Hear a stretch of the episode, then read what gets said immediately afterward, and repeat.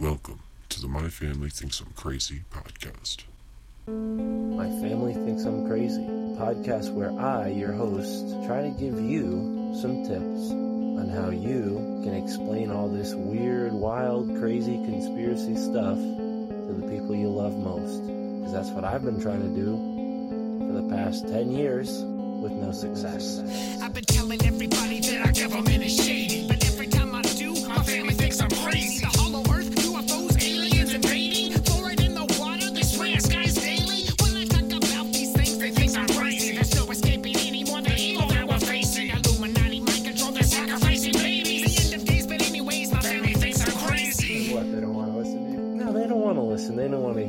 Like, oh, here we go, Mark. Off again with your. Mark being Mark again. Yeah, yeah. So, you know, that's the thing about podcasts is when you're on the air, and it's like therapy, you know? If I can't talk to my family about this stuff, I'll talk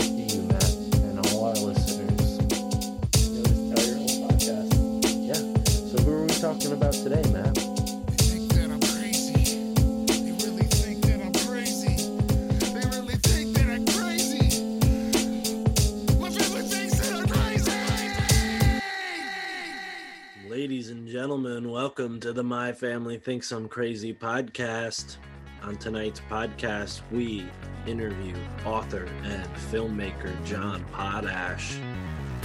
This was a great interview. Please enjoy the show with John Potash. We get into a lot of interesting stuff about the CIA and the manipulation of our culture.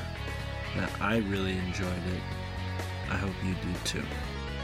They were producing tens of millions of hits of acid, you know, regularly. I mean, they were just uh, supplying the world with acid, and so that's when you know we you find out that when they arrested Stark, and he goes before he arrests him in Italy, he goes before an Italian judge, and the first magistrate to be investigating Stark's case gets murdered.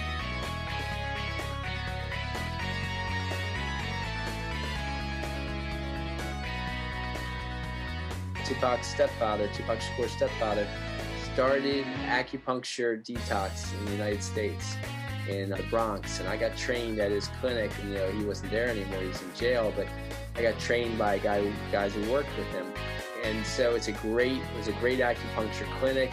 It spread acupuncture drug treatment throughout the country. And uh, that is a much better answer than, than any drug to get off of heroin. Dr. Bernice Eddy, the, highest ranking, you know, female government scientist, she blew the whistle on the fact that, and, and, and you know, Kris Millegan, of course, got a great book, Dr. Mary's Monkey, about this too, about, you know, the fact that they were infected with a cancer-causing monkey virus. It was SV40. It was in the you know, cancer-causing element, and the, you know, the CDC ended up admitting this, that the SV40 was in the polio vaccine from 1955 1963 my brother was born in 62 he got a uh, tumor that thankfully was removed in time and didn't die. But i think there's a huge amount of people that these cancer causing you know polio vaccines really triggered in their later years you know tumors and cancers. And you know and so so many whistleblowers have shown that there's so many problems with so many other vaccines. On the show tonight, we have author John Potash. He is behind the film Drugs as Weapons Against Us, the CIA War on Musicians and Activists, as well as a book with a similar but much longer title. And it's on the Kris Millegan's publishing company, Trine Day, who is a former guest. We love Chris. He's uh, he's a good buddy of ours on the show here. So it's an honor to have you, John. I mean, the, the first time I heard you, it was on the Tinfoil Hat podcast in 2019. And, you know, as a pot smoker, you really shook me up a bit because I came off, you know, thinking like, oh man, maybe, you know, I've been seeing this all wrong. And I, at that age, I did have maybe a more naive picture of, of everything. But now, after talking to guys like Kris Millegan and, and others, I'm starting to realize that, you know, the music industry and the entertainment industry and the drug underground black markets they're all very very interwoven and uh, john you know before we get into all that i'd love to know how you started on this journey. What was the first moment or instance in your life where it became clear that something wasn't what you were being told or, or the general paradigm isn't exactly how it how it truly is? What where was the first clue? Yeah, well, it's always hard to know where to start. I mean, I, I was just a you know pot smoker in high school, and I, I, like to play sports too. But you know, smoking weed became more and more a focus, and so it got in the way of certain things. You know, whether whether it be school, studying for school, or or uh, working out. You know, in terms of for sports. And but then I in high school, I mean, in college, my first year of college. I started, I, I kind of dabbled in every drug I could find in high school just for recreation.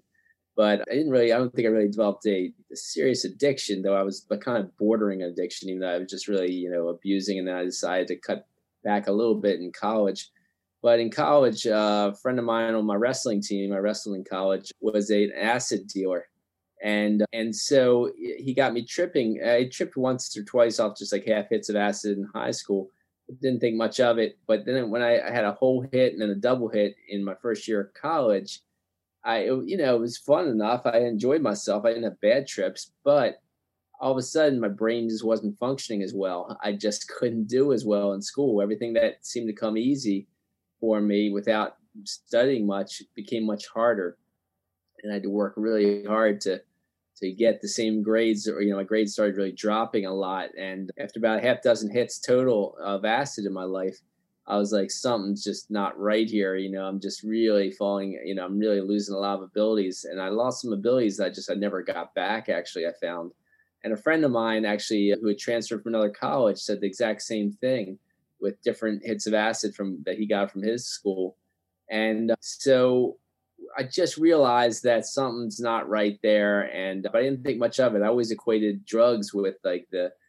kind of hippies and the idyllic '60s, and you know, anti-war movement and, and good stuff, you know.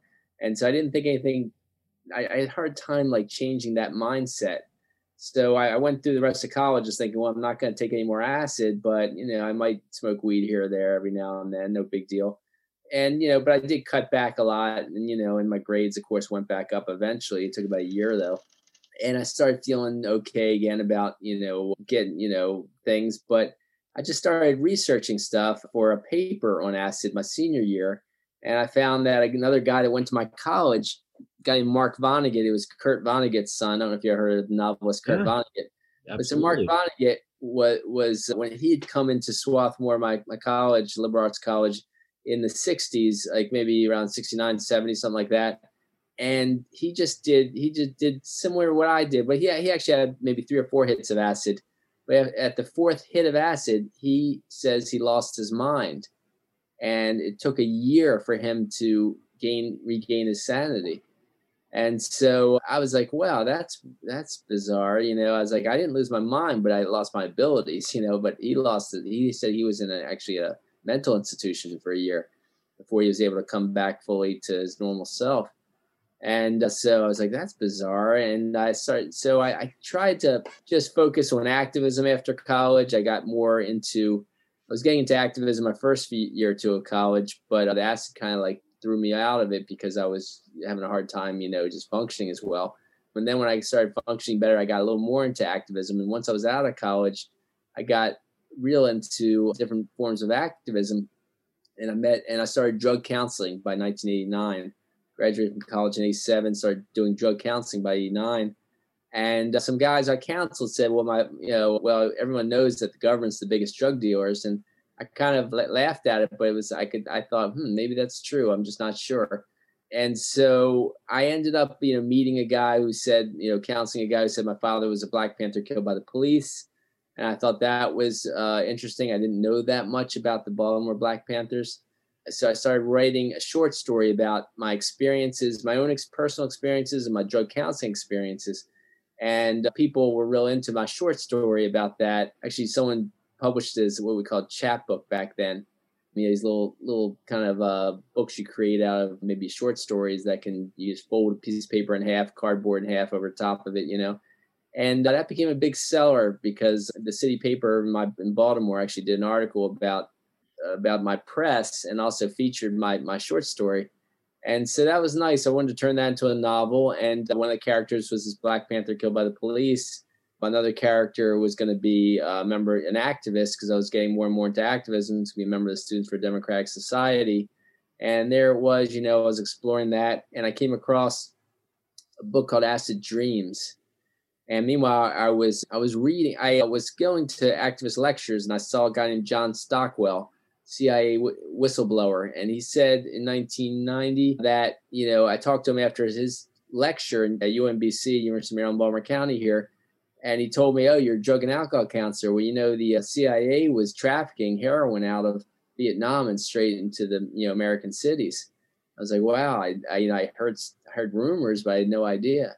He said, "Yeah, I know the CIA officers that were doing that," and so that was you know, you know eye opening for me. And so following year, 1991, former Attorney General Ramsey Clark, who worked in the 1960s as attorney, U.S. Attorney General, who I talked to at a conference, I told him, you know, I was working as a drug and alcohol counselor, and he said, "I said, what do you think the government, you know, uses drugs for?" If they if they're doing what John Stockwell said, you know, in terms of trafficking, you know, heroin from Vietnam, the cities, and he said, Well, I think the government, American government, uses drugs to sedate and divide the masses. And I was like, wow, you know, so I wanted to turn that into a novel based on these characters I knew from my drug counseling and all this po- politics I was finding out. And I never quite thought I would bring acid into this story. I didn't know how much that would be a part of the story, but I thought it could be part of it from personal experience, but I didn't know really if it would be anything else than that.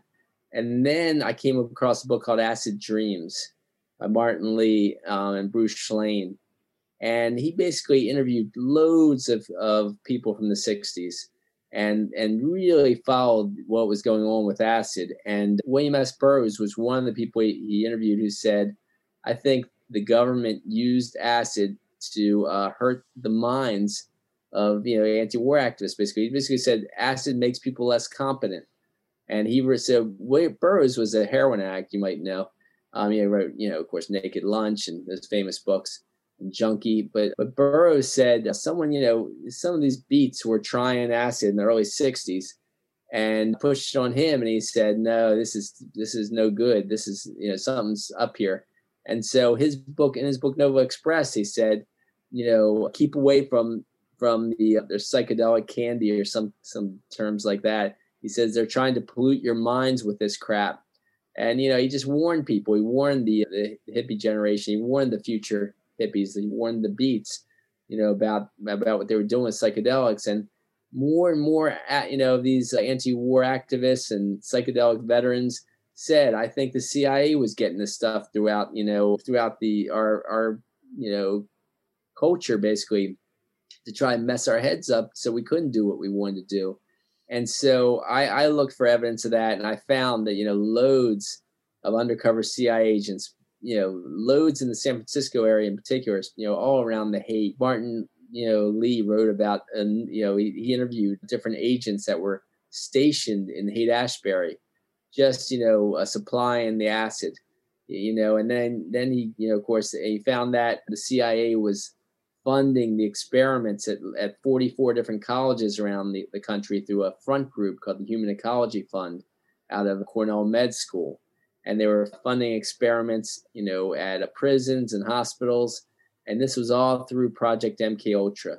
Project MK Ultra was had 149 sub projects, started in 1953 and went until at least 1973 when they started shredding the documents about MK Ultra but you know many whistleblowers have said that these that MK Ultra and the counterintelligence program of the FBI that both both these programs targeted leftist activists. They were both you know officially stopped in the early 70s because they were found out about when activists broke into an FBI office and got and stole all the documents. But unofficially, they kept going under different names you know, Wes Swearingen, a former FBI COINTELPRO agent, said that. Yeah, there's whistleblowers, CIA whistleblowers that said these programs continued. And so, uh, you know, it just, I just believe I found a lot of evidence that they at least continued up into the 90s to target people like Kurt Cobain. And, and the modus operandi was they would take, they would target these musicians you know, like the assistant director of the deputy director of MK Ultra, a guy named Robert Lashbrook, brought loads of acid into Britain, to London, according to you know Ernest Hemingway's editor A. E. Hotchner, brought loads of acid agents and instructed agents to get acid in as many people's hands as possible in early 1965 onwards. And so, when did John Lennon get his first hit of acid and George Harrison? They got dosed by George Harrison's dentist, of all crazy things, and then got manipulated to say, well, maybe it's not so bad and to try it again. But they were furious when they were dosed. John Lennon was furious. George Harrison says, What's acid? You know, it's LSD. I've never heard of it. So they didn't know what the hell this was. And here was this fucking dentist, you know, like assaulting them with assaulting their brains with mm-hmm. acid out of nowhere. And so that's the way it was. And Mick Jagger, um, an undercover FBI agent who was also an MI5 agent, convinced him to try his first of acid in 1967. And so this is what kind of kind of crap that was going on. Yeah, no, I mean that's that's interesting. I mean, the dentist of all people, and Yeah. then it's portrayed as as this like, oh yeah, they went and did acid, and they went to India, and then all their music was just psychedelic. Like it's just this Right. natural, organic Right, thing. exactly. Really, the truth is, is there's a hidden hand. There's a manipulation going Yes. on, and and I think even more so in the music industry, you see it's not just like the influence of culture, but you also see certain musicians being selected because of you know their fathers being in the military, right? I'm sure Right. I agree. Dave McGowan's work on Laurel Canyon and, and all the interesting stuff he wrote about there, and and the, those guys were all dealing drugs and, and using this black market to launder money, and then obviously laundering money in the in the music industry as well. No doubt. Yeah. And Dave McGowan, I think, was brilliant, uh, great foresight. And what he found in Laurel Canyon was uh, really, you know, a great expose to me. Now, I focused on San Francisco and, and focused on, you know, Harvard with Leary. And Leary, you know, ended up admitting to two people, or he admitted to in an interview that he was a winning agent of the CIA since 1963 but um, you know, I think he first was introduced to acid. He was first introduced by, to acid by an undercover um, British agent in Michael Hollingshead, and and what he did, what Hollingshead did, is that is they he got he convinced Leary to try acid, but he gave him a 72 hour dose. So Leary was tripping for three Wow. straight days. So that really messes your head up.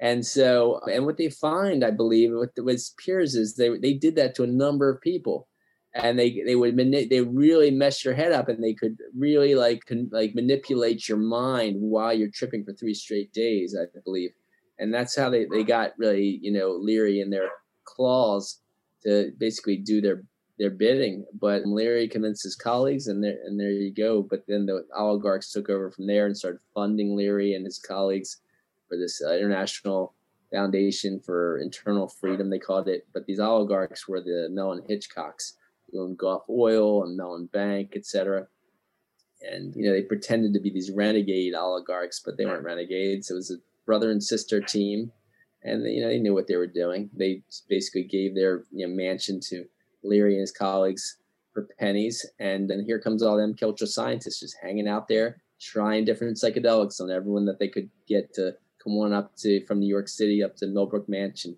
an hour north. You know, they they they convinced you know Groucho Marx to try acid. They convinced great jazz artists to try acid, and they gave them they tried some different crazy psychedelics on you know. So they really hurt some minds. It's sad how many you know different people they lured up there, but that was the New York City was considered the largest hotbed of civil rights activism. Most of the Freedom Summer, you know, Freedom Riders that went down to support Martin Luther King came from New York City. Tons of buses came from New York City to support, you know, Martin Luther King and the Student Nonviolent Coordinating Committee. So they targeted that, you know, that hotbed. And uh, they did the same because the, the hottest place for activism in, in the West Coast was San Francisco. Tons of union activists, tons of anti-McCarthy, you know, activists, you know, anti-red baiting act- activists, tons of us free speech movement activists out of Berkeley. And so I argue, I show the evidence that they targeted that area because it was such a hotbed for anti, you know, first civil rights activism and then anti-war activism. You know. And that's where, why they started, you know, Ken Kesey and the Merry Pranksters over there. You know, Yeah, yeah, no, we've heard about them. I mean, Chris has different ideas in a, So in a sense. He's friendly with some of the pranksters, and that's okay. You know? Yeah, and then we we had him on the show maybe uh, eight or so episodes ago from this one. Maybe my math's off on Is that Kris Millegan? Chris Yeah. Millegan. Yeah, and Chris Chris is the uh, publisher through which the Okay, yeah, yeah. book is. And I think Chris would agree that on a lot of the things you've researched, I mean, really like his father talking about, you know, how they're trying to opiate his whole generation. I mean, that was something Yep. that he definitely told us about. But the other side of it was I did get this impression, and I've gotten this impression from other people, so I don't want to single out Chris, that there are these hippie folks who believe that the psychedelics did a lot of good, despite the fact that they were trying to hurt people. And you know, I've I've seen a lot of cases where these, you know, artists and stuff, yeah, they make a lot of art, but it didn't seem like the activism, the the politics, you know, like the real changing movement that was going on. It, it felt like they really popped the tires on that. And, you know, there was there is the potential for creativity through this possibly, but I think what it did was it really took the direction away from. I mean, would you agree or disagree with that, John? Yeah, that's I definitely agree with that. I mean, I think it diverted the uh, best. I mean, when you're, you know, it's very the best activism because when when you've got, you know, you might have the numbers and you might have the you know, passion for the anti-war activism or the civil rights activism, but you're going up against these billionaires, you know, who have so many resources. And you know you got to be uh, as creative as you possibly can. You got to be as sharp as you possibly can with this community organizing, you know, to, to really affect change when you're going up against the billionaires. And it's not easy. You're going up against the, you know, government, which has unlimited money for the think tanks that, and the, you know, U.S. intelligence is 14 plus intelligence agencies. People just strategizing for how to stop the anti-war movement because that's, that's their money makers, these wars. And these wars are over the, you know, of course, the opium, opium regions, the uh, top places for poppy fields, Vietnam and Afghanistan, the golden, you know, triangle and the golden crescent for poppy fields. Yeah. So, yeah, but you know, I mean, Chris is a good guy, and we, you know, we debated a little bit over some of this stuff, but you know, we agree on most things. Actually, I think, you know, I think that his friends and the pranksters, you know, they were probably well-meaning people, but there's just a percentage of them were well-meaning, but there was a percentage of people that I think were also undercover agents. It's just a, a, mix, and that's the way a lot of these groups are. And it's just hard to know, you know, which which is more at what point for how when the group gets manipulated to do, you know, more bad than good or not, you know. But you know, every group was infiltrated. It's just a matter of pranksters. They just seem to be a little more even started by undercover than than just than just infiltrated. Kesey, I think, was manipulated. I don't think you know he he meant well, but he started with an MK Ultra experiment. You know, he was allowed supposedly to steal all the acid. He had acid parties, and then when he wanted, you know, he asked. He said he wanted to stop the acid test after the third acid test. These people wouldn't listen to him, even though he was like supposedly the founder of the whole acid test. They wouldn't listen to him, and they kept him. They made him bigger and bigger, and and had more and more till there was maybe like I forget the exact number now, it was somewhere between 20 and 30 acid tests when he wanted to stop him after three acid tests. And he said he wanted to tell people to graduate from acid. And, you know, so that's the way it worked, you know, with the, some, somebody took over, some people took leadership away from Kesey, took over and took it in their own direction, you know?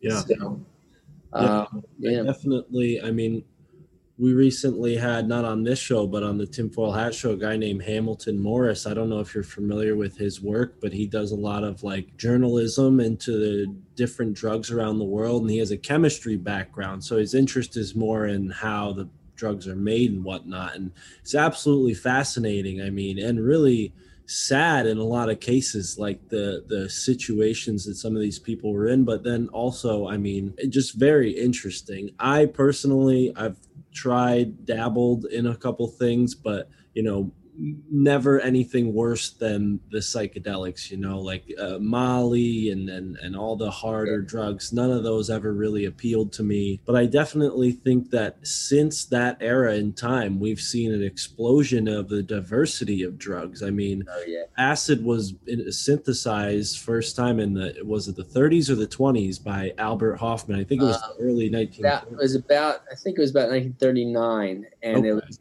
and he was working for a subsidiary of IG Farben in Switzerland, and you know Switzerland was was the bank for the Nazis. Basically, it was just one huge covert bankrolling you know country. Basically, it was you know, but basically he was working. IG Farben you know uh, funded helped fund Hitler. IG Farben owned their own concentration camp, Auschwitz, which was the size of a me, you know, city. It was the size of a small city. It was absolutely enormous. They also So Santo and po- polluted our whole earth with all these, Right. you know, different chemical agents. That it's really the epicenter of this toxic plague that, and you know, it's multifaceted. It's poisoning our rivers, our forests, our lungs, our blood system. You know, and I think that you know, I, I want to make this question or point this question to you because I I wonder is there a distinction in your mind between organic and synthesized? Because I think that there are a lot of people on the earth who gain a lot of benefit from responsible and moderate use of certain plants, right? Would you agree Yeah. with that? yeah. No, I do think there is a, difference. I think synthesized is more dangerous. I think organic is tends to be less dangerous, no doubt. I mean, for example, the coca leaf is fine. You know, I don't think many people are. I don't, I don't know if people anyone's really addicted to the coca leaf. It's the cocaine. It's the the processing it over, you know, into the cocaine. That's the, bigger issue. And you know, shrooms I think are much less dangerous than uh, acid. You know, acid's you know a synthetic thing that was de- derived out of organics originally, but you know, a psychedelic mushroom is more of an organic thing, and, and not to say it's good for you or psychedelic mushrooms, but I think it's it's much less dangerous than acid. Yeah, Uh, and has less of a manipulative implication. I mean, very clearly, you know, these guys weren't just like making these million dollar acid labs with Right. their, you know, small time, part time job budget. Like these are college students with huge budgets to be able i mean obviously they're using like harvard's resources in some cases but even so that's i mean that's uh manipulation from the top down in my opinion Yeah, yeah. Well, and you know, it was then the Martin Lee ended up, you know, showing and uh, a guy named I forget his, his Dick Lee. His name was. He's a British detective. Stu- you know, stumbled upon the Ronald Stark's Brotherhood of Eternal Love. You know, supply. You know, LSD trafficking group. And Stark and Brotherhood of Eternal Love were trafficking acid in, in several continents you know, North America, um, Europe, and Asia. You know, so they had they were producing tens of millions of hits of acid, you know, regularly. I mean, they were just uh, supplying the world with acid, and so that's when you know we you find out that when they arrested a Stark and he goes before he arrested him in Italy, he goes before an Italian judge, and the first magistrate to be investigating Stark's case gets murdered. And the second, and then the judge that presided over the case said, "Well, I, I'm going to have to release Ronald Stark because he, turns out he's a member of the CIA. He's been working for you know U.S. intelligence since 1960, and so we're gonna, you know, not going to hold him any longer because they're basically, you know, U.S. intelligence is so powerful. U.S. is so powerful, and so you know, you know, the uh, Italian government actually, you know, had a whole commission. They you know, that investigated Ronald Stark and came up with the same conclusion that he'd been working for, you know, U.S. Special Services for the past you know decade and a half. And so this is what you know what it's all about. Is there they were trying to to burn the brains out. I think of like you know most of the Western world. Is sadly enough. I mean, we're talking about so much acid came out of that group, the Brotherhood of Eternal Love, which was started by the Mellon Hitchcocks. You know, John, oh, I didn't mean to interrupt. I'm sorry. no go for it jay Do you do you think like their plan has uh, succeeded, or what's the status on that? Well, yeah, I think it diverted a lot of the anti-war activists, the best anti-war activists, you know, in the '60s, and hurt hurt a lot of good, you know, great minds. I mean, you know, people like Bernardine Dohrn was one one of the great minds of activism, you know, back then, and so was Mark Rudd. Mark Rudd was a leader of the Columbia SDS that that that led that, you know, accomplished the first building takeovers that that sparked building takeovers around the country. Mark Rudd was a great activist organizer and when uh, George Demmerle, when undercover agent George Demmerle, with his crazy, spiked, you know, his punch and the New York SDS group's punch, and got them all tripping regularly, they started acting like idiots and assholes.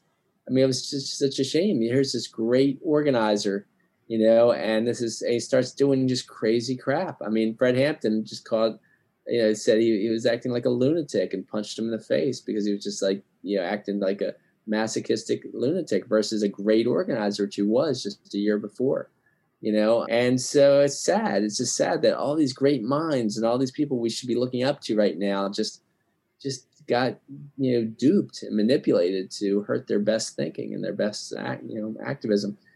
But nonetheless you know it's still happening today. You know all the a lot of these universities are, are getting funding from three groups. There's three groups funding these universities. The MAPS, which stands for the Multidisciplinary Association for Psychedelic Studies, the Hefter Group, and the Feilding Beckley Foundation out of England, which was started by Amanda Feilding, who's a baroness. She's like a, a royalty, you know.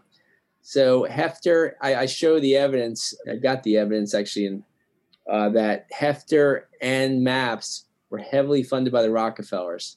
You know, they they both contributed tons of money, and, and the billionaire Pritzker family and so, you know, this is who's funding, you know, this supposedly, you know, alternative, you know, kind of uh, hippie, you know, studies at, at Johns Hopkins and Harvard and all these places today, just like the Human Ecology Fund funded in the 60s. And you know, the Rockefellers were also providing funding when MK Ultra was was cut off of funding in the 60s. Rockefeller stepped in and you know and funded these kinds of studies more and so it's the same people the same you know thing going on. And so everybody thinks that acid is is good for you in some way like because johns hopkins says it can promote creativity it can solve addictions it can help you know stop trauma you know you know you know help trauma whatever. It's ridiculous you know? It's like and so people are microdosing. I counsel people like a young woman who was 16 years old. She she was starring in a bunch of plays in local theater you know a young black girl, uh, woman and she's like a really sharp woman. She said, you know, uh, when I was 12, I could I could read my script and and memorize it in like minutes. She says I could just memorize. I had great memory. I could memorize all my script really well. Once I started microdosing on acid when I was about 15 onwards, I couldn't remember my script. I had such a hard time remembering my lines for my plays. And it was so sad to see. This is such a precocious young woman, you know, and and and she says i always under, wondered why that happened. I i never knew it could be the microdosing that might have done that to me you know? So it's just it's still happening today yeah. It's just a shame.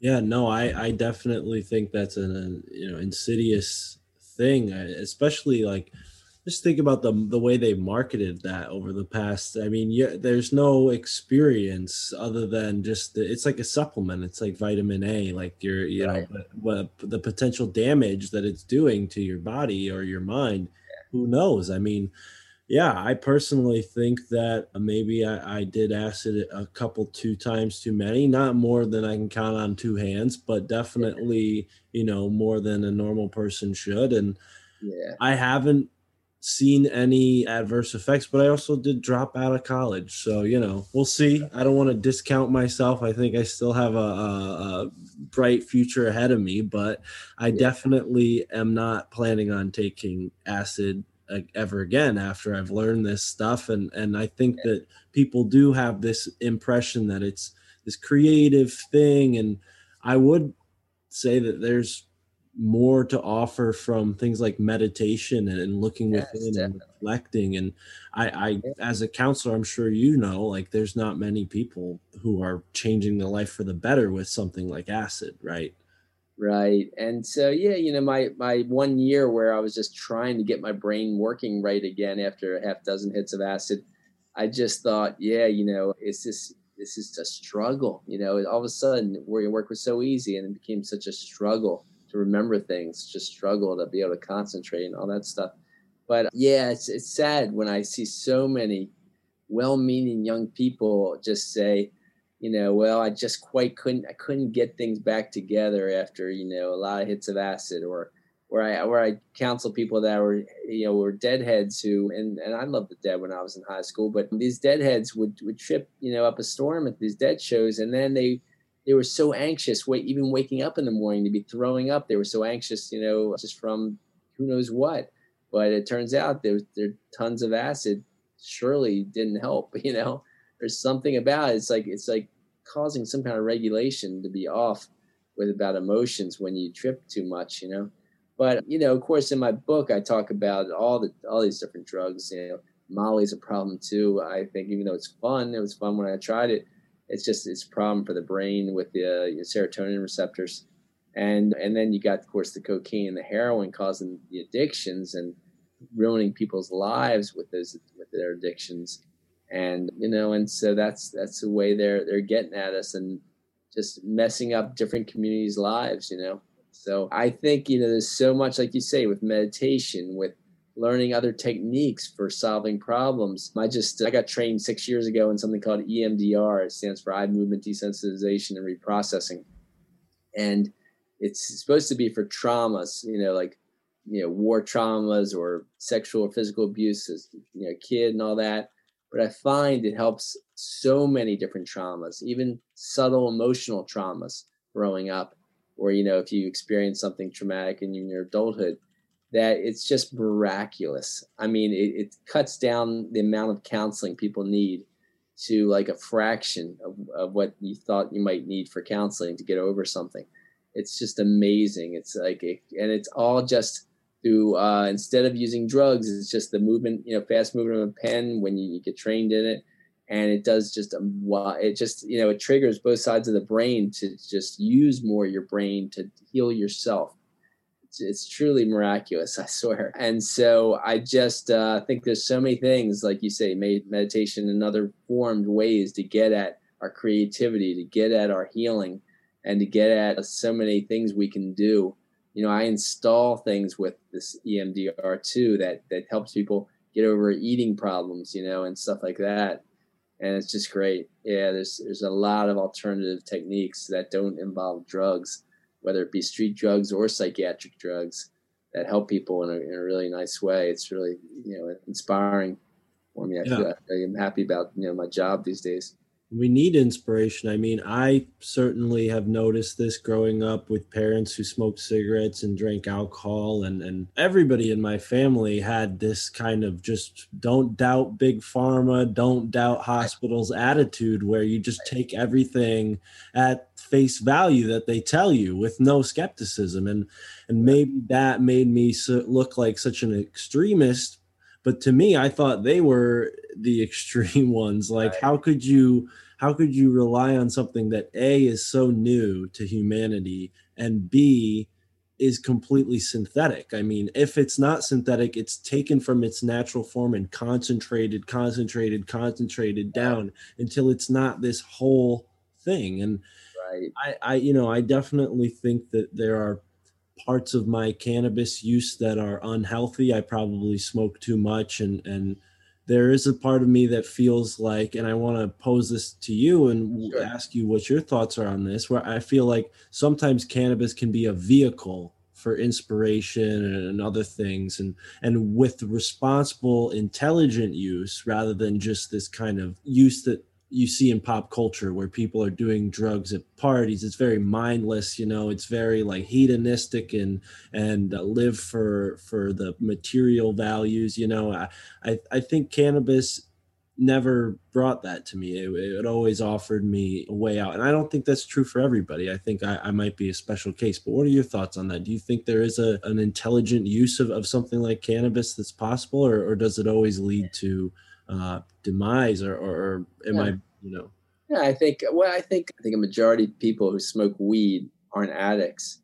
Yeah. Um, and I think that, I think some people, of course, do develop problems with weed where they smoke so much And it, you know, the definition of addiction is that it hurts, you know, hurts at least several major areas of your life, and you, you keep using despite it hurt, hurting at least several major areas of your life.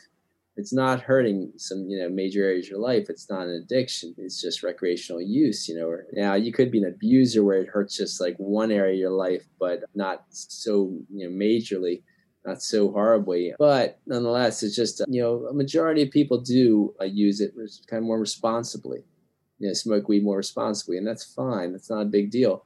The only time it's a big deal is if, if the government or somebody is putting crap in the weed. Now that seems to be happening in the black community. Now that's the scary thing is you don't always know what if someone's putting something in your weed because Wow. I counsel there's a I could count maybe a dozen or more cases at least that really in my you know last five years or 10, 10 years of counseling where it's always the same it's young black males sometimes young fe- black females but it's usually young black males that I the last time I smoked weed something happened basically that the mothers saying their mothers are saying and they basically have like lost touch with reality.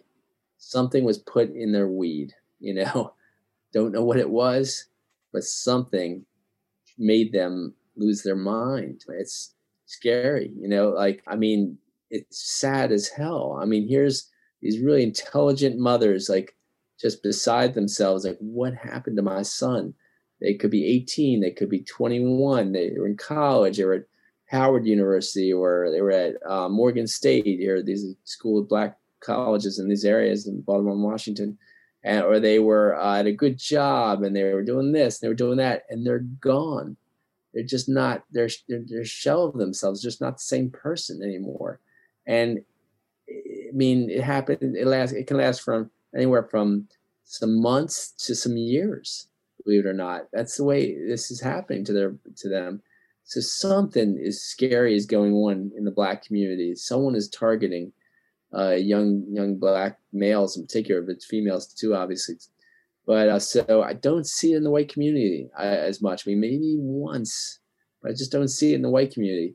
So you know, I guess we're lucky we're not getting targeted. But you know, for the white community, it's a matter of just you know, uh, if you're smoking weed every day, you got to watch that they can arrest you easier. You know, obviously, for states that are it's not legal, it's draining our money.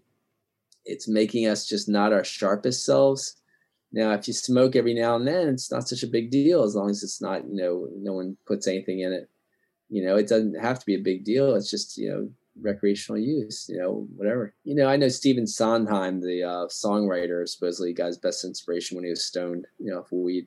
So yeah, some people get inspired by it. That's fine. It's great. Just watch out for it draining your money and draining your time and you know making you a little lazier or making you a little you know duller and not as sharp. Just watch that if you're gonna smoke it regularly. It's, that's that's some of the problems with it.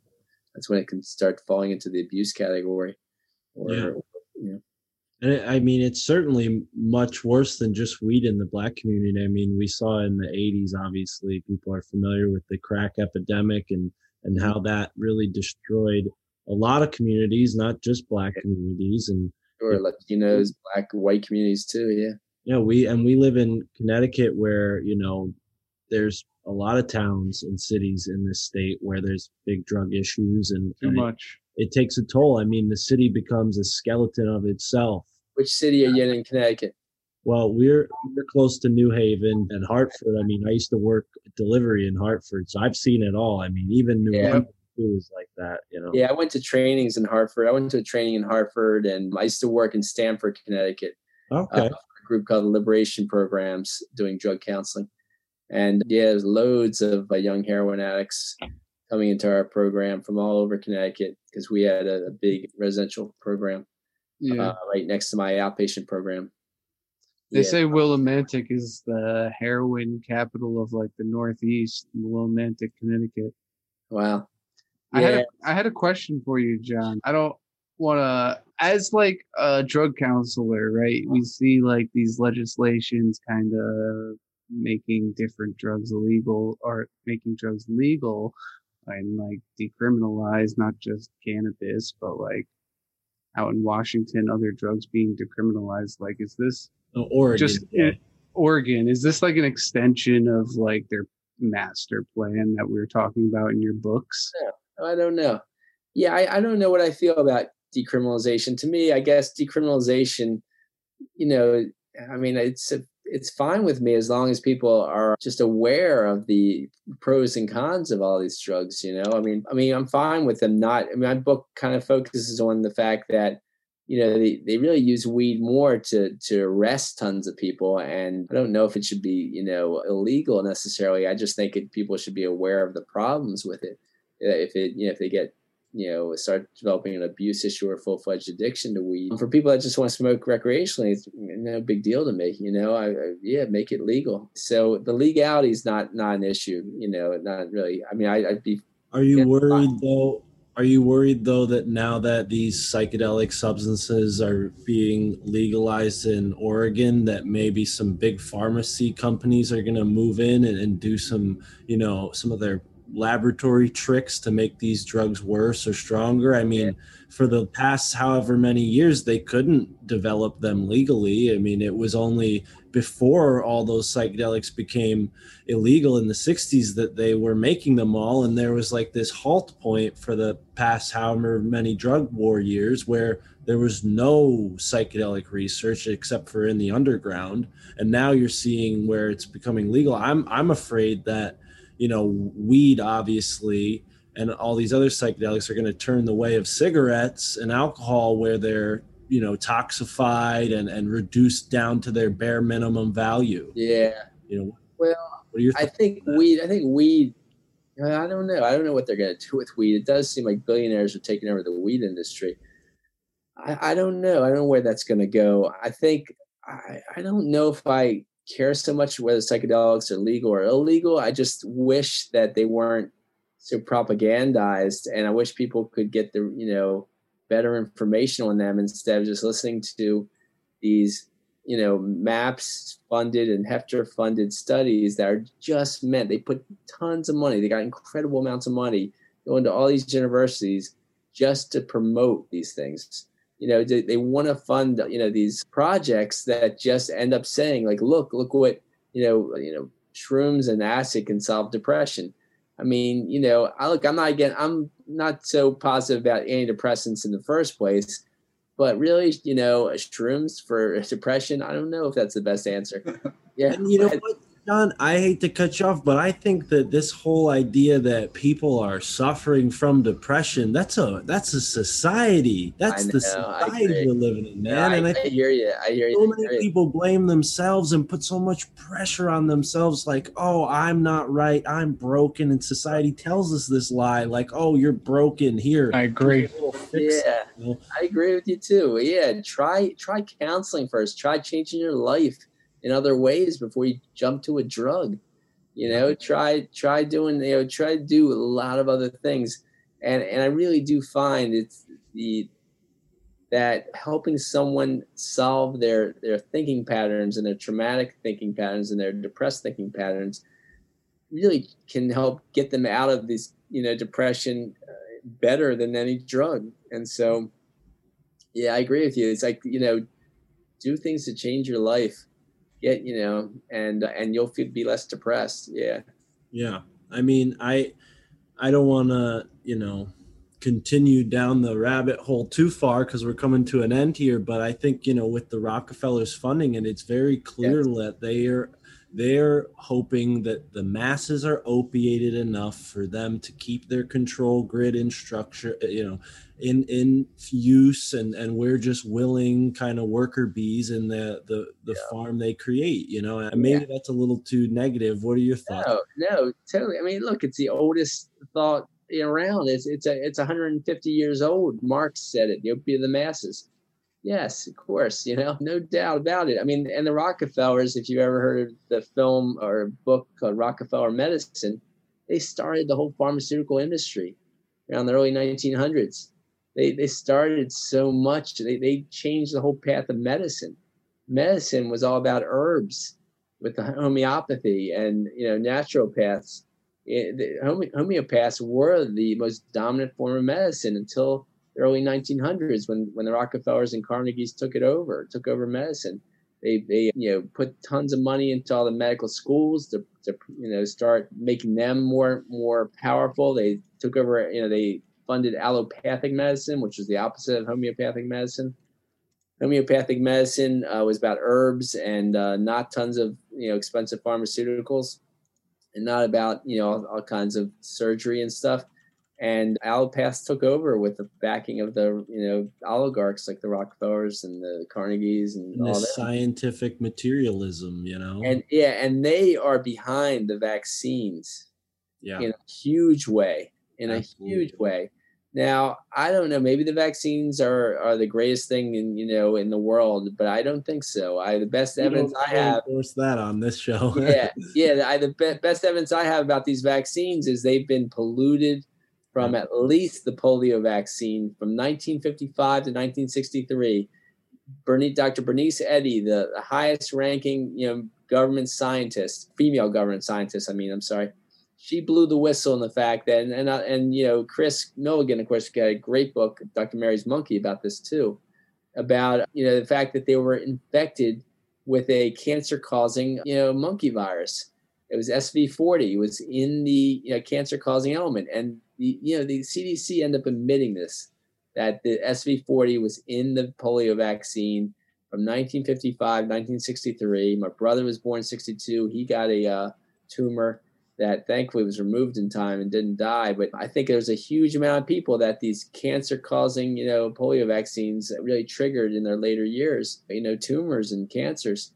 And, you know, and so so many whistleblowers have shown that there's been so many problems with so many other vaccines yeah. and they've increased them from when I was uh, you know young. I was born '65. I had three or four vaccines. I guess it was maybe five total. Now kids are getting about 74 shots, 16 different vaccines. 74 shots. It's incredible, you know, from ages like zero to five or zero to 14 or whatever it is. 74 shots. But the, there's a ton of shots from the age of from birth until like three years old. You got an incredible amount of shots. You got like three hepatitis shots. You know, that's for fucking heroin addicts and and you know and prostitutes. You know, you get hepatitis from sharing needles and and unsafe sex. You know, whatever. Oh my goodness. Why, why, why is there a, a newborn getting a hepatitis shot? You know, so I got I got a In joke about that. Connecticut, they just all, made but- it. They just made it mandatory that if you want to go back to public school, you have to get all your shots. So for all the kids in Connecticut, I mean, that's it's just it's depi- despicable. You I mean, really said that in Connecticut because Robert F. Kennedy Jr. is suing. You know, they sent a letter, a cease and desist letter to Rutgers University about you know they're not allowed to say that students that come back need need to get the vaccine.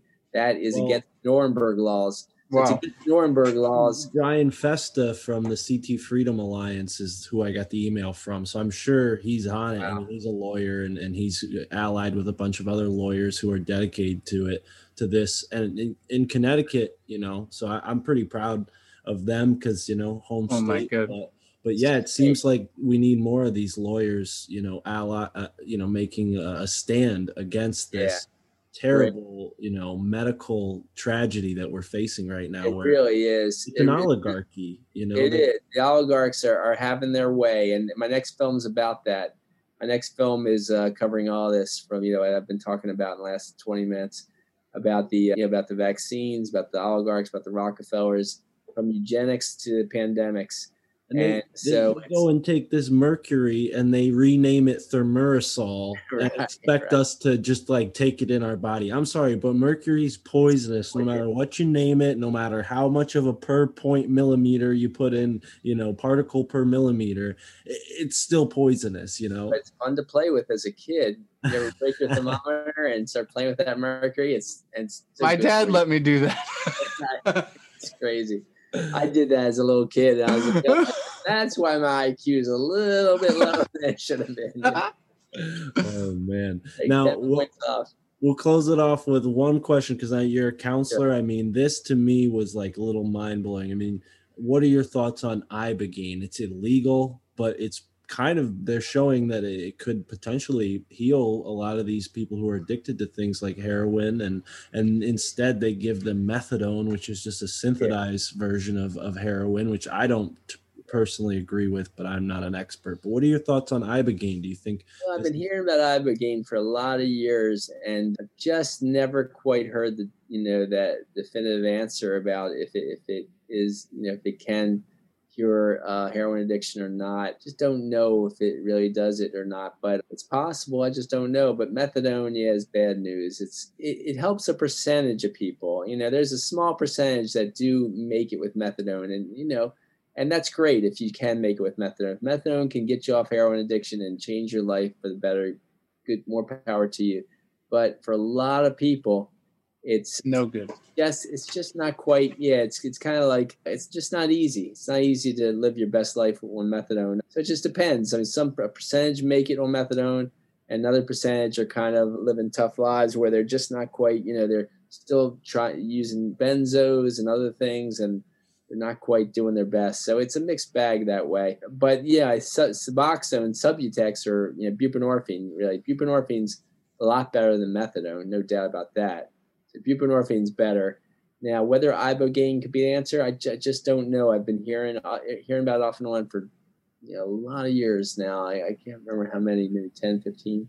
And I just don't know. It's possible though. You know, we'll You certainly i mean with the trend you probably won't see it becoming uh legalized because you know they're trying to make all these addiction causing drugs more accessible whether they're That's legal true. or not they're accessible you know and then they're accessible in these fractured communities and at-risk people and you know it's really a shame i think that that Yeah. folks like you who are out there counseling people and helping people are, are really inspirational and and we're really grateful to have you on the show john i mean it's really inspiring the work you've done and and, and gathering this information into a, a concise narrative and, and helping people understand Thanks a lot, Mark. But I'll just say that um, Mutulu Shakur, Tupac's stepfather, Tupac Shakur's stepfather, started acupuncture detox in the United States in uh, the Bronx, and I got trained at his clinic. And, you know, he wasn't there anymore; he was in jail. But I got trained by guy, guys who worked with him, in and uh, and so it's a great, it was a great acupuncture clinic. It spread acupuncture drug treatment throughout the country. And that is a much better answer than, than any drug to get off of heroin, I think. It really does, you know, just, you know, acupuncture in the ear, oral, you know, acupuncture does great work at detoxing the body quickly from heroin and cocaine addiction. And then you keep using it to, you know, get through the withdrawal symptoms while you get counseling, while you do 12 step groups and, you know, do, do the steps. I mean, that kind of stuff is, you know takes no drug and really changes people's lives long term. And uh, so you know i really think that's a great answer for a lot of people. So know, there's a lot of different paths to, to get to recovery but you know so and pick up a healthy habit. I mean, you were a wrestler. I was uh, the captain of my wrestling team in high school, so I think there's a, there's a little uh, bit of synchronicity there. But yeah, man, I think that fitness and, and getting out into nature and fresh air while we still can without these dumb masks. I mean, that's really like the the the the real truth of it all is like right get out and use your body for what it no, was i meant thought to do. no you know wear three masks three masks is the ideal God, and take take shots every six months the ideal to get a nose mask for when you're yourself into a pincushion, you know, with vaccines. Yeah, I, I, I want to take both the Moderna and the Pfizer vaccine because they Oh, both sound so great. Oh my god. Yeah. I mean, I was I was learning recently that the Moderna they're going to be modifying our RNA. Yeah, I know. It's that doesn't that sound great? You know, we're the experiment. We're the guinea pigs. You know, the FDA did not approve Moderna and Pfizer. They allowed it. You know, they didn't approve it. It's allowed, Didn't approve anything. right? We are the guinea pigs. You know, Well, I'm- Everything. not me because I'm not taking this crap. But I literally just got into an argument the other day. Oh my god, this shit is crazy, dude. that's what This shit is so crazy. talk to people that wanted to get the shots, huh? What can I say? But I guess I don't know. I guess the majority want to get those shots now, but not me, and not the yeah the strong minority that I talk to. Well, if they work, then they don't need us to get them too. Exactly. I love that one. Well, John, please let the listeners know where they can find your books as well as the movie. It's on Amazon, correct? Is it available on Well, Amazon? yeah, it is all on Amazon. The FBI War on Tupac Shakur and Black Leaders was my first book and film. They're both available on Amazon. Drugs as Weapons Against Us, the book just went temporarily out of stock on Amazon. So I've been doing a few interviews lately, but it should be Chris should be having There you it go. reloaded, re- reloaded soon. But uh, the film, my distributor has got it out of stock on Amazon now, which that's a shame. So I would go to drugsasweapons.com and just get it straight from me, as I have the book and the film, and I can send people.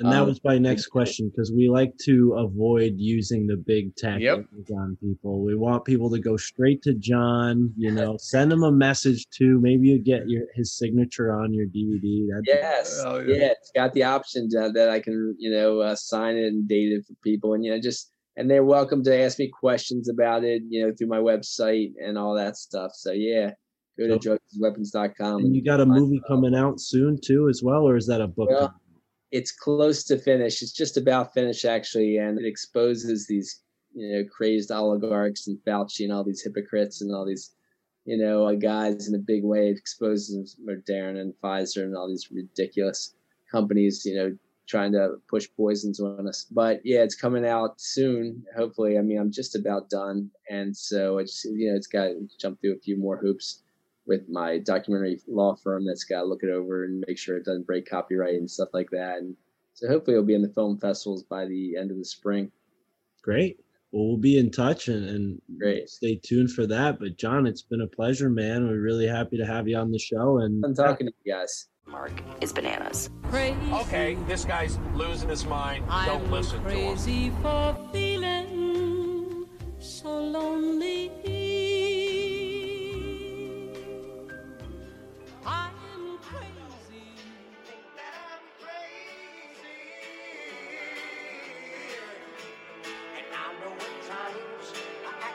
Follow us on patreon.com slash MFTIC. That's patreon.com slash MFTIC.